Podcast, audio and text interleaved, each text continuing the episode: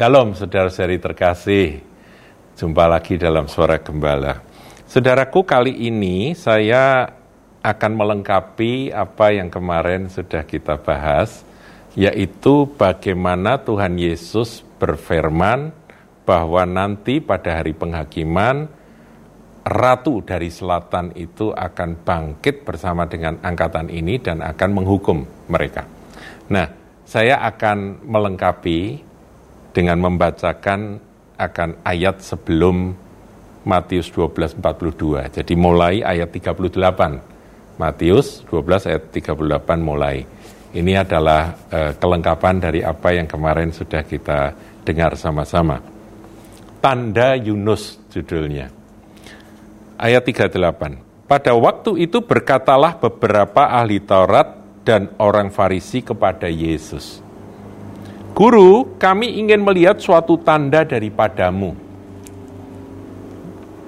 Tetapi jawabnya kepada mereka, angkatan yang jahat dan tidak setia ini menuntut suatu tanda.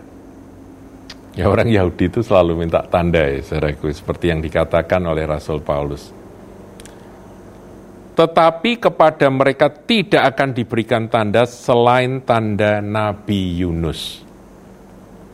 Sebab seperti Yunus tinggal di dalam perut ikan tiga hari tiga malam, demikian juga anak manusia akan tinggal di dalam rahim bumi tiga hari tiga malam.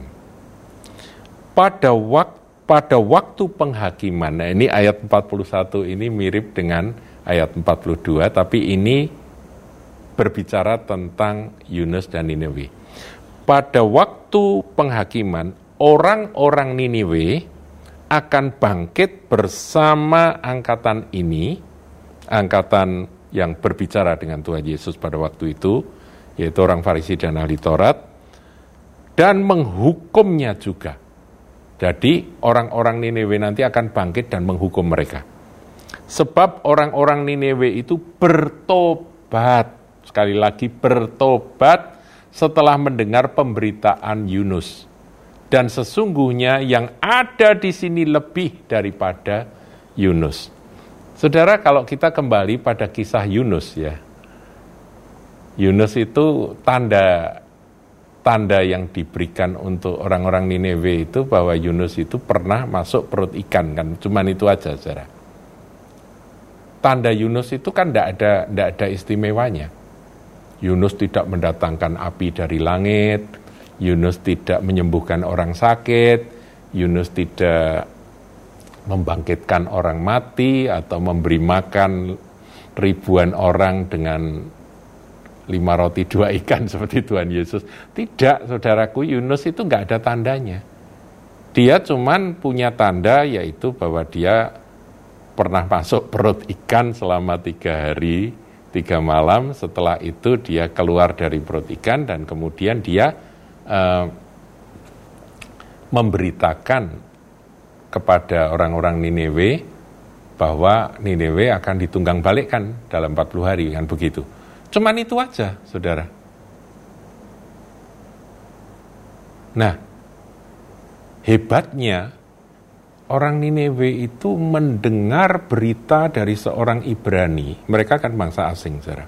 Bangsa Asyur ya. Mereka bangsa asing.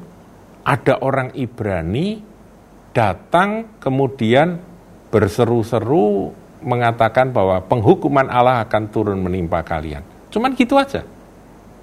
Nggak ada tanda yang lain. Apakah dia bikin mujizat? Enggak, saudara tapi mereka percaya dan mereka bertobat. Kemudian dikatakan dari raja sampai seluruh rakyat sampai binatang semua berpuasa tiga hari tiga malam, meratap dan minta ampun pada Tuhan, bertobat. Sehingga Tuhan membatalkan akan penghukuman atas Nineveh. Itu peristiwa dicatat dalam kitab Yunus, saudaraku. Dan ini adalah sebuah gambaran. Sebuah gambaran bahwa betapa pertobatan itu membuat hati Tuhan luluh sehingga penghakiman penghukuman atas umat manusia itu dibatalkan karena pertobatan. Nah, Tuhan Yesus memakai peristiwa itu, dia berkata bahwa yang dikasih kepada kamu nanti cuman tanda Nabi Yunus, yaitu bahwa Yesus itu nanti mati, tapi kemudian dia bangkit. Tapi itu pun kalau kamu tidak percaya ya tidak, ya ya silahkan, karena itu hak bebas untuk menerima atau menolak. Dan ternyata yang menerima lebih sedikit daripada yang menolak. Bahkan ketika Yesus bangkit pun mereka membuat cerita-cerita palsu dan memberitakan cerita palsu bahwa mayatnya Yesus itu dicuri oleh murid-murid dan sebagainya. Ini orang-orang Farisi dan ahli-ahli Taurat, saudaraku. Tapi Tuhan berkata nanti pada hari penghakiman, orang-orang Nineveh yang bertobat hanya karena seruan dari uh, Yunus ini langsung mereka merespon dan bertobat. Mereka itu nanti akan tunjuk. Tunjuk orang-orang Farisi dan ahli-ahli Taurat itu, angkatan ini ya kata Tuhan.